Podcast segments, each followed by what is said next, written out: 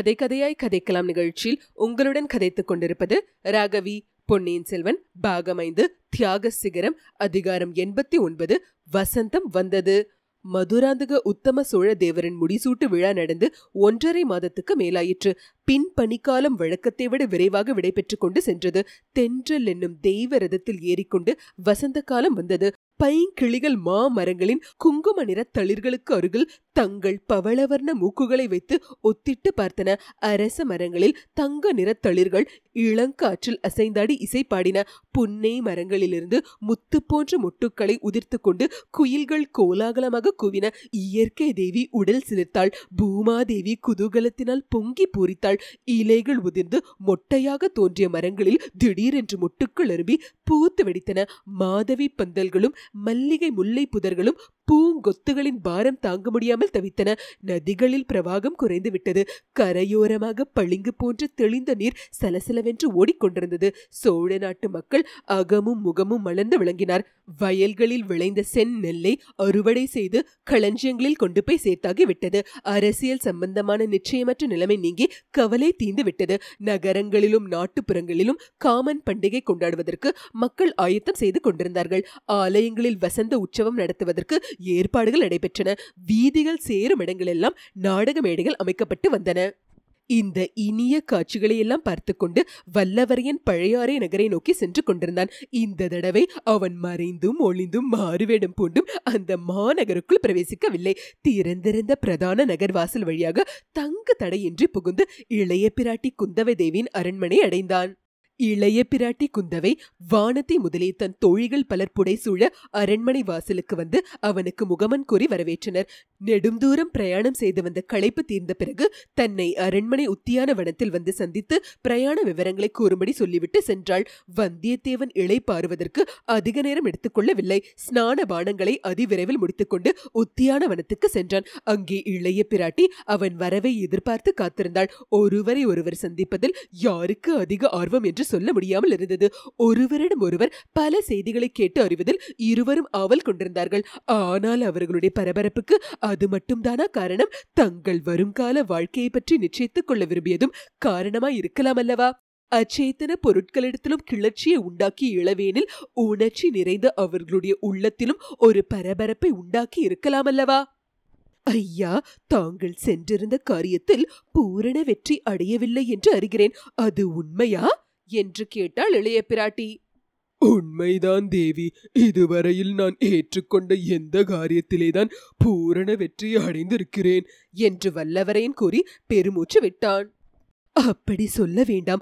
என் தம்பியை ஈழ நாட்டிலிருந்து கொண்டு வந்து சேர்த்தீர்கள் அல்லவா? அச்சமயம் அருள்மொழிவர்மன் வந்ததினால்தான் இந்த வரைக்கும் சோழ நாடு தப்பி பிடித்தது என்றாள் குந்தவை. அருள்மொழிவர்மருக்கு அனாவசியமான அபாயத்தை உண்டாக்கி அவரை கடும் குளிர் சுரத்துடன் குற்றுயிராக கொண்டு வந்து சேர்த்தேன். அதுவும் பூங்குழலி மகாராணியின் உதவியினால்தான். சேந்தன் அமுதனிடமும் பூங்குழலியிடமும் என் நண்பரை ஒப்புவித்து நாகைப்பட்டினத்துக்கு அழைத்து போகும்படி சொன்னபோது அவர்கள் தஞ்சைபுரிக்கு வந்து இந்த சோழ சாம்ராஜ்யத்தில் சிங்காதனம் ஏறி மணிமகுடம் சூட்டிக் கொள்ளப் போகிறார்கள் என்று கனவிலும் நான் கருதவில்லை. உத்தம சோழ சக்கரவர்த்தியின் உயிரை காப்பாற்றி கொடுத்தவர் தாங்கள்தான் என்பதை நான் மறந்துவிடவில்லை. அவரும் மறந்துவிடவில்லை. பெரிய பழுவேட்டரருக்கு பதிலாக தங்களை சோழ நாட்டின் தனாதிகாரி ஆக்கிவிட வேண்டும் என்று உத்தம சோழர் விரும்பினார். நல்ல வேளை தப்பி பிழைத்தேன். அது என்ன அப்படி சொல்கிறீர்கள்? இச்சோழ சாம்ராஜ்யத்தின் தனாதிகாரி பதவி சாமானியமானதா? முதல் மந்திரி பதவியை காட்டிலும் மாதண்ட நாயகர் பதவியை காட்டிலும் பெரியதாயிற்றே. தனாதிகாரியின் தயவு இல்லாமல் சக்கரவர்த்தி கூட எந்த காரியமும் செய்ய முடியாதே. தேவி பெரிய பழுவேட்டரின் பாதாள பொக்கிஷ நிலவரையில் ஒரு முறை நான் ஒளிந்திருக்க நேர்ந்தது. அப்போது அங்கே கும்பல் கும்பலாக கொட்டியிருந்த பொற்காசுகளின் ஒளியில் ஒரு சிலந்தி பூச்சியின் வலையை பார்த்தேன். இறந்து போன மனிதனின் மண்டை எலும்பையும் பார்த்தேன். இனிமேல் அந்த பொக்கிஷ நிலவரை பக்கமே போகக்கூடாது என்று தீர்மானித்துக் கொண்டேன். இளைய பிராட்டி புன்னகை புரிந்துவிட்டு தாங்கள் தனாதிகாரியானாலும் பொக்கிஷ நிலவரைக்குள் போக வேண்டிய அவசியம் நேராது. அந்த நிலவரையில் இருந்த பொருள்களை எல்லாம் செலவு செய்து பெரியதொரு கடற்படை உருவாக்கி கப்பல்கள் கட்ட அருள்மொழி தீர்மானித்து விட்டான். புதிய சக்கரவர்த்தியின் அனுமதியும் பெற்று விட்டான். என்றாள் புதிய சக்கரவர்த்தியும் அவருடைய பட்ட மகிழ்ச்சியும் அருள்மொழிவர்மருடன் கோடிக்கரைக்கு சென்றிருப்பதாக தஞ்சையில் அறிந்தேன். ஆம் அவர்கள் போகும்போது தங்களையும் உடனழைத்து போக முடியவில்லை என்று மிக்க வருத்தப்பட்டுக் கொண்டு போனார்கள். நான் அதை பற்றி வருத்தப்படவில்லை. இப்போது கூட கோடிக்கரைக்கு போய் அவர்களுடன் சேர்ந்து கொள்வேன். அருள்மொழிவர்மர் நான் இல்லாத சமயம் பார்த்து கொடும்பாளூர் இளவரசியை கல்யாணம் செய்து கொண்டது பற்றி தான் வருத்தப்படுகிறேன். ஏனையா தங்கள் நண்பர் என் தோழியை மணந்து கொண்டது தங்களுக்கு பிடிக்கவில்லையா? தெய்வமே அம்மாதிரி நான் சொல்லவில்லை. நான் அந்த திருமணத்துக்கு இல்லாமற் போனது பற்றித்தான் வருத்தப்படுகிறேன். வானத்தையே மணந்து கொள்ள கொடுத்து வைத்தது அருள்மொழிவர்மரின் பூர்வ ஜென்ம பாக்கியம். தங்கள் தோழி வானதி பாக்கியசாலிதான். ஆனால் எதற்காக அவ்வளவு அவசரப்பட்டார்கள்? அவர்கள் அவசரப்படவில்லை. நான் தான் அவசரப்பட்டேன். என் தந்தையும் தாயும் காஞ்சிக்கு புறப்பட்டு போக விரும்பினார்கள். அவர்கள் புறப்படுவதற்குள் திருமணம் நடந்துவிட வேண்டும் என்று சொன்னேன். இதனால் கொடும்பாளூர் பெரிய வேளாரின் மனமும் நிம்மதி அடைந்தது. மகுடாபிஷேக தினத்தில் திடீரென்று தங்கள் நண்பர் உத்தம சோழரின் தலையில் சோழ நாட்டு கிரீடத்தை வைத்தது. பெரிய வேளாருக்கு பெரும் அதிர்ச்சி உண்டு பண்ணியிருந்தது. இன்னும் பலரும் அப்போது அதிர்ச்சி அடைந்திருப்பார்கள். எங்கள் எல்லாருக்குமே அது வியப்பாய்த்தான் இருந்தது. நண்பர்கள் இருவரும் இந்த செய்தியை மிக மிக ரகசியமாக வைத்திருந்தீர்கள். தேவி தங்களிடம் மட்டுமாவது சொல்லியிருப்பார் என்று நினைத்தேன். சில மாதங்களுக்கு முன்னதாக இருந்தால் சொல்லித்தான் இருப்பான். என்னிடம் கேளாமல் அருள்மொழி எந்த காரியமும் செய்தது கிடையாது. இப்போது ஏன் மாறிவிட்டார்? சவகாச தோஷம்தான். தங்களுடன் சேர்ந்த பிறகுதான் என் அருமை தம்பி இவ்வாறு மனம் மாறிவிட்டான். உள்ளும் புறமும் ஒன்றாக இருந்தவன் கபட நாடகத்திலும் தந்திர மந்திரத்திலும் தேர்ந்து விட்டான். தேவி என் பேரில் வீண் பழி சுமத்த வேண்டாம். உத்தம சோழருக்கு முடிசூட்டிய கபட நாடகத்துக்கு தங்கள் தம்பிதான் முழு பொறுப்பாளி. இப்படி எல்லாரையும் ஏமாற்றலாமா என்று நான் விவாதித்து பார்த்தேன். ராமபிரான் அயோத்தி ஜனங்களை ஏமாற்றிவிட்டு இரவுக்கிரவே காட்டுக்கு சென்றதை அருள்மொழி உதாரணமாக எடுத்து காட்டினார். தங்களிடமாவது சொல்ல வேண்டாமா என்று கேட்டேன். தன் வாழ்க்கையில் ஒரு முறையாவது தங்களிடம் யோசனை கேளாமல் ஒரு காரியத்தை செய்து தங்களிடம் பிற்பாடு பாராட்டு வாங்க போவதாக சொன்னார். தேவி இளவரசர் செய்தது தங்கள் மனதிற்கு உகந்த காரியம்தானே. இதை காட்டிலும் எனக்கு உகந்த காரியத்தை இனி யாரும் செய்ய முடியாது. என் தம்பிக்கு தாங்கள் இக்காரியத்தில் உதவி செய்ததற்கு மிக்க நன்றி. என்றாள் இளைய பிராட்டி. தேவி அருள்மொழிவர்மர் சிங்காதனம் ஏறி மணிமகுடம் சூட்டி உலக ஆளுவதை பார்க்க தாங்கள் ஆவல் கொண்டிருந்ததாக நினைத்தேன். முன்னமே அப்படி நான் ஆசை கொண்டிருந்தது உண்மைதான். என் தோழி வானத்தை அத்தகைய சபதம் செய்த பிறகு அந்த எண்ணத்தை மாற்றிக்கொண்டேன். மேலும் தமையன் கொலை செய்யப்பட்டு மாண்டு உடனடியாக தம்பி சிங்காதனம் ஏறினால் உலகத்தார் என்ன நினைப்பார்கள்? ஆம் தேவி இலங்கை ராஜவம்சத்தில் நடந்திருக்கும் பயங்கரமான செயல்கள் அருள்மொழிவர்மருக்கு இது விஷயத்தில் பெரிதும் கலக்கத்தை உண்டாக்கி இருந்தன ஆனால் அதை பற்றி கூட அவர் அவ்வளவாக கவலைப்படவில்லை. என் பேரில் அந்த கொடிய கொலை குற்றத்தை சிலர் சுமத்த முயன்றபோது என்னை காப்பாற்றுவதற்காகவே சோழ சிங்காதனத்தில் ஏற அவர் உறுதி கொண்டிருந்தார். நல்ல வேளையாக பெரிய பழுவேட்டரர் அந்த குற்றத்தை தம் பேரில் போட்டுக்கொண்டு என் மீது அந்த வீண் பழி விழாமல் காப்பாற்றினார். பாவம் அந்த கிழவர் ஒருவர் இல்லாதபடியால் சோழ நாடே வெறிச்சோடி போனதாக தோன்றுகிறது. தமையனை தொடர்ந்து தம்பியும் போய்விட்டதை நினைத்து பார்த்தால் மிக்க வருத்தமா இருக்கிறது. ஐயோ சின்ன பழுவேட்டரரும் இறந்தே போய்விட்டாரா? நிச்சயம்தானா? என்று கேட்டாள் குந்தவை. நான் அவரிடம் விடைபெற்று கொண்டு புறப்பட்ட போது அவருக்கு உயிர் இருந்தது. ஆனால் செங்குந்தான மலையிலிருந்து கீழே விழுந்து விட்டார் எப்படி பிழைக்க முடியும்? இறந்து போயிருக்கத்தான் வேண்டும். சின்ன பழுவேட்டரையரின் மரணத்துக்கு நான் ஒரு விதத்தில் காரணமாய் இருந்தேன் என்று நினைக்கும் போது என் உள்ளம் துடிக்கிறது. என்றான் வந்தியத்தேவன். ஐயா அதை பற்றியெல்லாம் எனக்கு விவரமாக சொல்லுங்கள். மகுடாபிஷேக தினத்தன்று சின்ன பழுவேட்டரையரை சபா மண்டபத்திலிருந்து வெளியேற்றுவதற்கு தாங்களும் என் தம்பியும் சூழ்ச்சி செய்தீர்கள் அல்லவா அதிலிருந்து விவரமாக சொல்லுங்கள். அதை பற்றி என் தம்பியிடம் நான் விவரம் கேட்க முடியாமற் போயிற்று. தங்களிடம் கேட்டு தெரிந்து கொள்ளலாம் என்று இருந்தேன். பெண்களிடத்தில் ரகசியம் எதையும் சொல்லக்கூடாது என்று எண்ணித்தான் முன்னாலேயே என்னிடம் சொல்லவில்லை. இப்பொழுதாவது சொல்லலாம் அல்லவா தேவி அந்த காரணத்துக்காக தங்களிடம் சொல்லாமல் இல்லை. தங்களை ஒரு முறையாவது ஆச்சரியப்பட செய்ய வேண்டும் என்று இளவரசர் விரும்பினார்.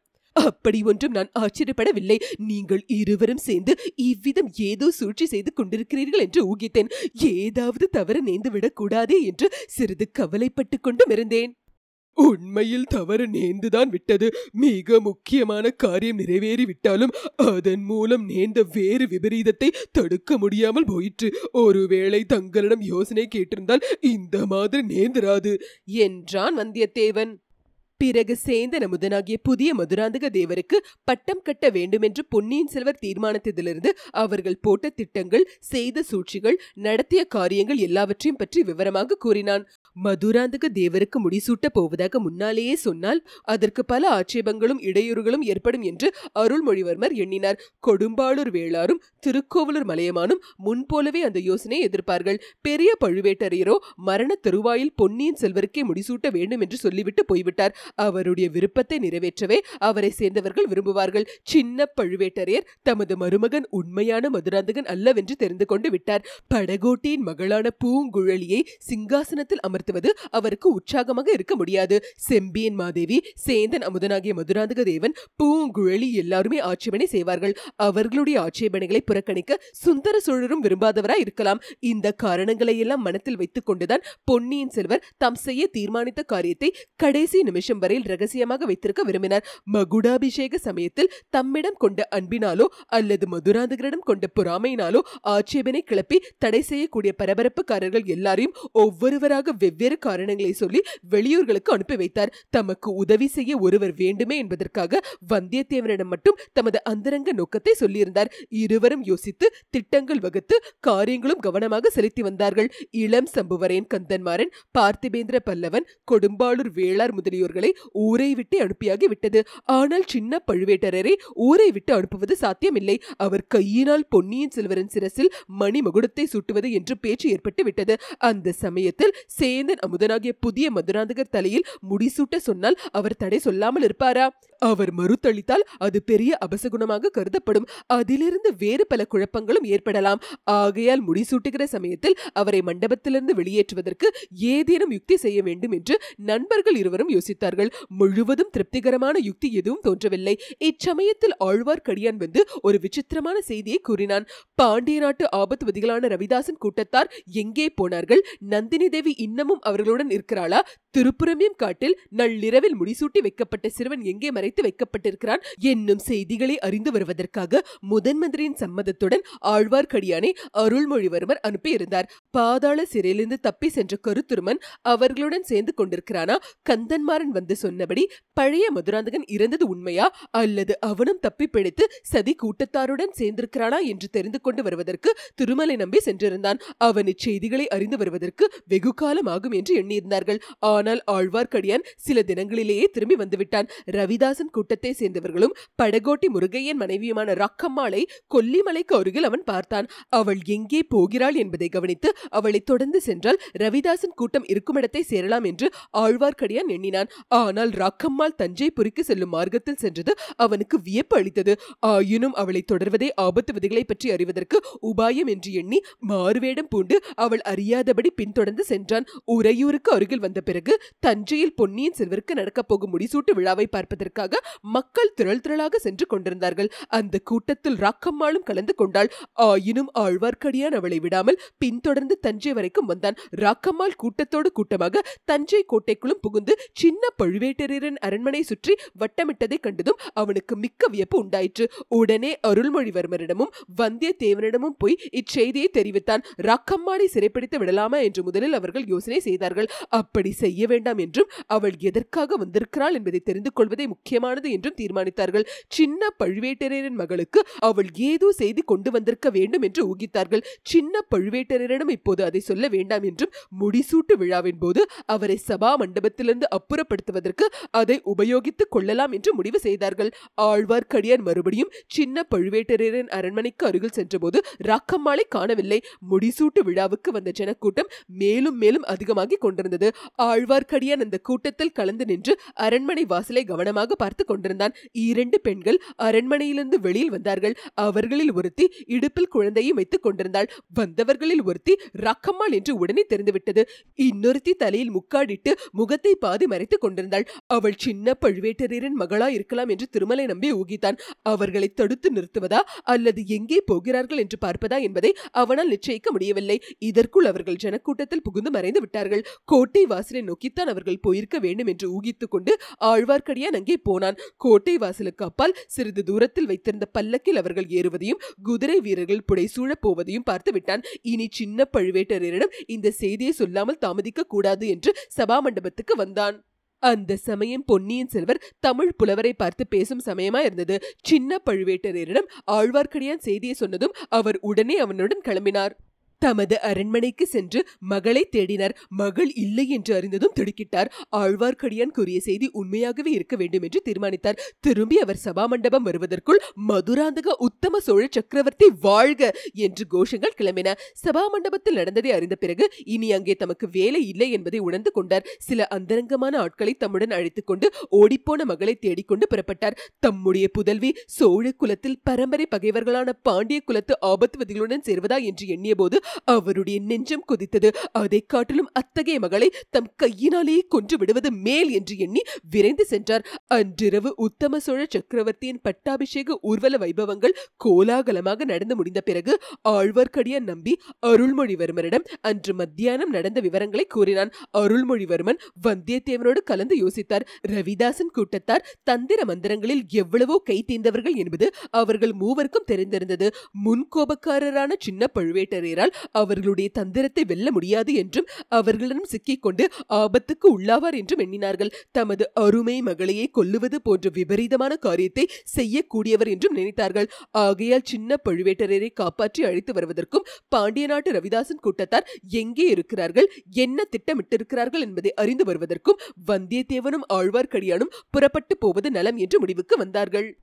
இவ்வாறு சின்ன பழுவேட்டரையர் தமது மகளையும் அவளை தம்மை அறியாமல் அழைத்து சென்ற சதிகாரர்களையும் பின்தொடர்ந்து போக அவர் சென்ற வழியை ஆங்காங்கு விசாரித்துக் கொண்டு வந்தியத்தேவனும் ஆழ்வார்க்கடியானும் சென்றார்கள். சின்ன பழுவேட்டரர் குறுக்கும் நெடுக்குமாக அங்கும் இங்கும் அலைந்துவிட்டு சென்றிருக்க வேண்டும் என்று பின்னால் சென்ற இருவரும் கண்டார்கள். இதிலிருந்து அவருடைய மகளை கொண்டு போனவர்கள் வேண்டுமென்றே அவரை ஏமாற்றி வேறு வழியில் போக செய்ய முயன்றிருக்க வேண்டும் என்று முடிவு கட்டினார்கள். காவேரி கரையோரமாக மேற்கு நோக்கி நெடுந்தூரம் பிரயாணம் செய்த பிறகு அமராவதி நதிக்கரை வழியாக தென்மேற்கு திசையில் பிரயாணம் செய்தார்கள். சேர நாட்டுக்கும் கொங்கு நாட்டுக்கும் எல்லையாக அமைந்திருந்த ஆனைமலை பிரதேசத்தை அடைந்தார்கள். ஆனைமலையின் அடிவாரத்தை அடைந்த பிறகு பிரயாணம் மிக்க கடினமாகி விட்டது. அந்த வனப்பிரதேசத்தில் மரங்கள் மிக அடர்த்தியாகவும் செழிப்பாகவும் வளர்ந்திருந்தன. வன விலங்குகளின் பயங்கர உருமல் நாலா திசைகளும் கேட்டது. குதிரைகளை செலுத்திக் கொண்டு போவது மிகவும் சிரமமாக இருந்தது. குதிரைகளை விட்டுவிட்டு கால்நடையாக போனால் காட்டு மிருகங்களுக்கு அவை இரையாகி விடலாம் என்று பயமும் இருந்தது. கடைசி நண்பர்கள் இருவரும் மேலே குதிரையை செலுத்தி போக இயலாத மிக அடர்ந்த காட்டு பிரதேசத்தை அடைந்தார்கள். சமீபத்தில் எங்கேயோ வேறு ஒரு குதிரை கணைக்கும் சத்தம் கேட்டது. அந்த இடத்தை தேடி பிடித்து அடைந்தபோது சின்ன சின்ன பழுவேட்டரையர் ஏறி வந்த குதிரை அங்கிருப்பதையும் அதை காவல் புரிய ஆள் ஒருவன் இருப்பதையும் கண்டார்கள். சின்ன பழுவேட்டரையரும் அவருடன் வந்த மற்ற மூவரும் அங்கிருந்து கால்நடையாக சென்றிருப்பதாக அந்த ஆள் தெரிவித்தான். தங்கள் குதிரைகளையும் அந்த ஆளை பார்த்து கொள்ளும்படி சொல்லிவிட்டு நண்பர்கள் மேலே போனார்கள். சூரிய வெளிச்சமே உள் நுழையாத கனாந்தகாரம் நிறைந்த காடுகளின் வழியாக அவர்கள் வெகு தூரம் சென்றார்கள். பின்னர் மரம் அடர்ந்த மலைப்பகுதிகளில் ஏறி போனார்கள். பத்து அடி தூரத்துக்கு அப்பால் என்ன இருக்கிறது என்று தெரிந்து கொள்ள முடியாத பாதைகளில் அவர்கள் போக வேண்டியிருந்தது. கடைசியில் சற்று வெளிச்சம் தெரிந்து ஓர் இடத்தை அடைந்தார்கள். அங்கே மலை மீதிருந்து அருவி ஒன்று செங்குந்தாங்க விழுந்து கொண்டிருந்தபடியால் இந்த இடைவெளி ஏற்பட்டு இருந்தது. அதற்கு அப்பால் தொடர்ந்து பிரயாணம் செய்வது இயலாத காரியமாக தோன்றியது. ஏனெனில் மலை சுவர் அங்கே அவ்வளவு செங்குந்தாக மேலெழுந்து எவ்வளவு தேடி பார்த்தும் மேலே ஏற பாதை எதுவும் தென்படவில்லை. அருவியில் குளித்து சிறிது இளைப்பாரி விட்டு திரும்பி போக வேண்டியதுதான் என்று நண்பர்கள் தீர்மானித்தார்கள். சின்ன பழுவேட்டரரும் அவருடன் வந்த ஆட்களும் வன விலங்குகளுக்கு இரையாகி இருக்க வேண்டும் என்று எண்ணினார்கள் இந்த சமயத்தில் அவர்கள் எதிர்பாராத அதிசயமான காட்சி ஒன்றை கண்டார்கள். மலை மேலே அருவியின் நெடுவீழ்ச்சி எங்கிருந்து ஆரம்பமாயிற்றோ அங்கே இரண்டு மனித உருவங்கள் தெரிந்தன. போரிட்டுக் கொண்டே அவர்கள் அருவி விழும் இடத்தை நெருங்கி வந்து கொண்டிருந்தார்கள். அவர்களை உற்று பார்த்ததில் இருவரும் தங்களுக்கு ஏற்கனவே அறிமுகமானவர்கள் தான் என்று தெரிந்தது. ஒருவர் சின்ன பழுவேட்டரையர் இன்னொருவர் அவருடைய மகளை மணந்தவரான பழைய மதுராந்தகர். ஆஹா சண்டை என்ற வார்த்தையை கேட்டாலே முகத்தை சுளுக்கிக் கொண்டிருந்த மதுராந்தகர் இதற்குள் இவ்வளவு லாவகமாக வாளை கையாள கற்றுக்கொண்டு விட்டது. என்ன விந்தை? காலாந்தக கண்டருடன் சரி சமமாக கத்தி சண்டை இடுகிறாரே. ஐயோ காலாந்தக கண்டர் பின்வாங்குகிறாரே. உண்மையிலேயே களைப்புற்று பின்வாங்கி வருகிறதா? அல்லது எப்படியும் தமது மருமக பிள்ளையாயிற்றே என்று தயங்கி பின்வாங்கி வருகிறாரா? எப்படி இருந்தாலும் அபாயகரமான அருவி விழும் முனையை நெருங்கி வருகிறாரே. ஐயோ அங்கே செங்குத்தான அருவி பள்ளம் என்பது அவருக்கு தெரியாது போலிருக்கிறதே. வந்தியத்தேவனும் ஆழ்வார்க்கடியானும் பெரும் கூச்சல் போட்டு அவருக்கு எச்சரிக்கை செய்ய முயன்றார்கள். அவர்களுடைய முயற்சி பயன்படவில்லை. அருவி விழும்போது எழுந்த சோ என்ற சத்தம் நூறு சிங்கங்களின் கர்ஜனையும் இருநூறு யானைகளின் பிளிரல்களையும் விழுங்கிவிடக் கூடியது. இந்த இரண்டு மனிதர்களுடைய குரல் அந்த சத்தத்தை அடக்கிக் கொண்டு மேலே எழக்கூடுமா என்ன? ஆகவே அவர்கள் கண் முன்னாலேயே அந்த கோர சம்பவம் நிகழ அவர்கள் அதை பார்த்து கொண்டு சும்மா இருக்க வேண்டியதா இருந்தது.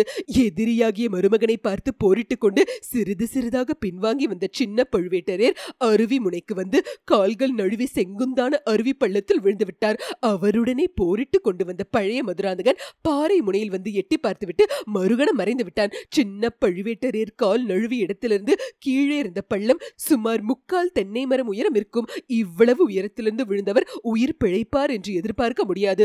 ஆயினும் அந்த மகா வீரருடைய உடலையாவது பார்க்கலாம் என்று எண்ணி நண்பர்கள் இருவரும் அருவி பள்ளத்தின் அருகில் ஓடினார்கள். சின்ன பழுவேட்டரையரின் உடலை காணவில்லை.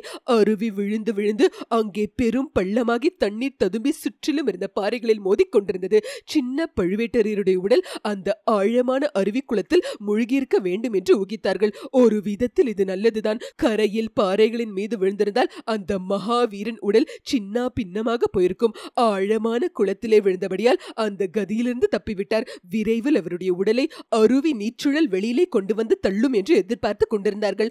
அவர்கள் எதிர்பார்த்தது வீண் போகவில்லை. கொஞ்ச நேரத்துக்கெல்லாம் சின்ன பழுவேட்டரர் வெளியில் வந்தார். நண்பர்கள் இருவரும் விரைந்து குளத்தில் குதித்து அவரை கரையில் கொண்டு வந்து சேர்த்தார்கள். முதலில் உயிரற்ற உடல் என்றுதான் எண்ணினார்கள். ஆயினும் ஒருவேளை உயிர் இருக்கக்கூடாதா என்று லேசான நம்பிக்கையும் அவர்கள் உள்ளத்தில் இருந்தது. ஆகையால் தண்ணீரில் மூழ்கியவரை உயிர்ப்பிப்பதற்கு வேண்டிய சிகிச்சைகளை செய்தார்கள். வெகு நேரத்துக்கு பின்னர் சின்ன பழுவேட்டரையர் மூச்சுவிட்டு கண்விழித்து பார்த்தார்.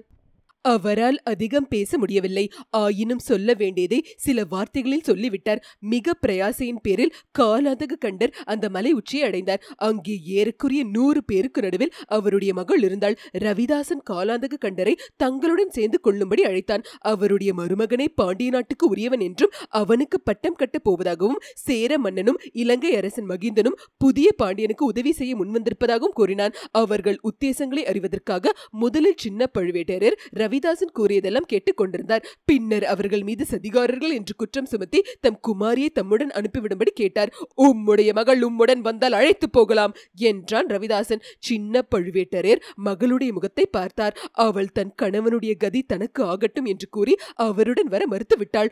உன்னை இவர்களுடன் விட்டு போவதைக் காட்டிலும் என் கையினாலேயே கொன்று விடுகிறேன் என்று கூறி காலாந்தக கண்டர் வாளை ஓங்கினார். அதுக்காரு மறைவாக இருந்த மதுராந்தகன் அச்சமயம் திடீரென்று தோன்றி என் மனைவியை கொள்வதற்கு நீ யார்? என்று கூறி வாட்போர் தொடங்கினான். இதனால் காலாந்தக கண்டருக்கு சிறிது திகைப்பு உண்டாயிற்று. தம் மருமகனை தம் கையினாலேயே கொன்று தம் குமாரியை கைம்பெண் ஆக்குவது நியாயமா என்ற ஐயம் அவர் மனத்தில் உதித்து விட்டது இவ்வாறு மனத்தில் ஏற்பட்ட குழப்பத்தினால் தீவிரமாக போர் செய்ய முடியவில்லை. யோசித்துக் கொண்டே பின்வாங்கினார். பின்னால் அருவி பள்ளம் இருப்பது தெரியாமல் அதில் விழுந்து விட்டார். இதையெல்லாம் தட்டு தடுமாறி சொல்லி முடித்துவிட்டு நான் இனி உயிர் பிழைக்கப் போவதில்லை. என் முடிவு நெருங்கிவிட்டது. என்னை இங்கேயே விட்டுவிட்டு நீங்கள் விரைந்து செல்லுங்கள். சேர நாட்டின் மீதும் ஈழ நாட்டின் மீதும் உடனே சோழ சைன்யம் படையெடுத்து செல்லட்டும். பொன்னியின் செல்வரை மதுரைக்கு அழைத்து சென்று சோழ பாண்டியன் என்ற அபிஷேக பெயரை சூட்டி பட்டம் கட்ட செய்யுங்கள். இந்த மூன்று காரியங்களையும் உடனே செய்யாவிட்டால் சோழ சாம்ராஜ்யத்துக்கு பேரபாயம் உண்டாவது நிச்சயம். மறுபடியும் பழையபடி பாண்டிய ராஜ்யம் தனியாக பிரிந்து போய்விடும். உடனே விரைந்து செல்லுங்கள் என்று காலாந்தக கண்டர் கூறினார். அவரை இந்த நிலையில் அனாதையாக விட்டுவிட்டு போக நண்பர்களுக்கு மனம் வரவில்லை ஆகையால் இருவரில் ஒருவர் அவரை பார்த்துக் கொள்வது என்றும் இன்னொருவர் தஞ்சைக்கு போவது என்றும் தீர்மானித்தார்கள். இருவரில் வேகமாக குதிரை விடக்கூடியவன் வந்தியத்தேவன். ஆதலால் அவனே புறப்பட வேண்டியதாயிற்று இத்துடன் அதிகாரம் எண்பத்தி ஒன்பது முற்றிற்று. கேட்டு கதைக்கலாம் நிகழ்ச்சியை கேட்டு எங்களை ஆதரிக்கும் அன்பர்கள் அனைவருக்கும் எங்கள் சிரம் தாழ்ந்த வணக்கங்கள். மேலும் நன்கொடை மூலம் ஆதரவு அளிக்க விரும்புவோர் டபிள்யூ டபிள்யூ டபிள்யூ டாட் கேட்டு கதைக்கலாம் டாட் காம் என்ற இணையதளத்தின் மூலம் சேர்ப்பிக்கலாம். கேட்டு கதைக்கலாம் அலைவரிசையை உங்கள் உற்றார் உறவினருக்கு பகிர்ந்து மேலும் ஆதரவு அளிக்குமாறு விண்ணப்பிக்கிறோம். நன்றி வணக்கம்.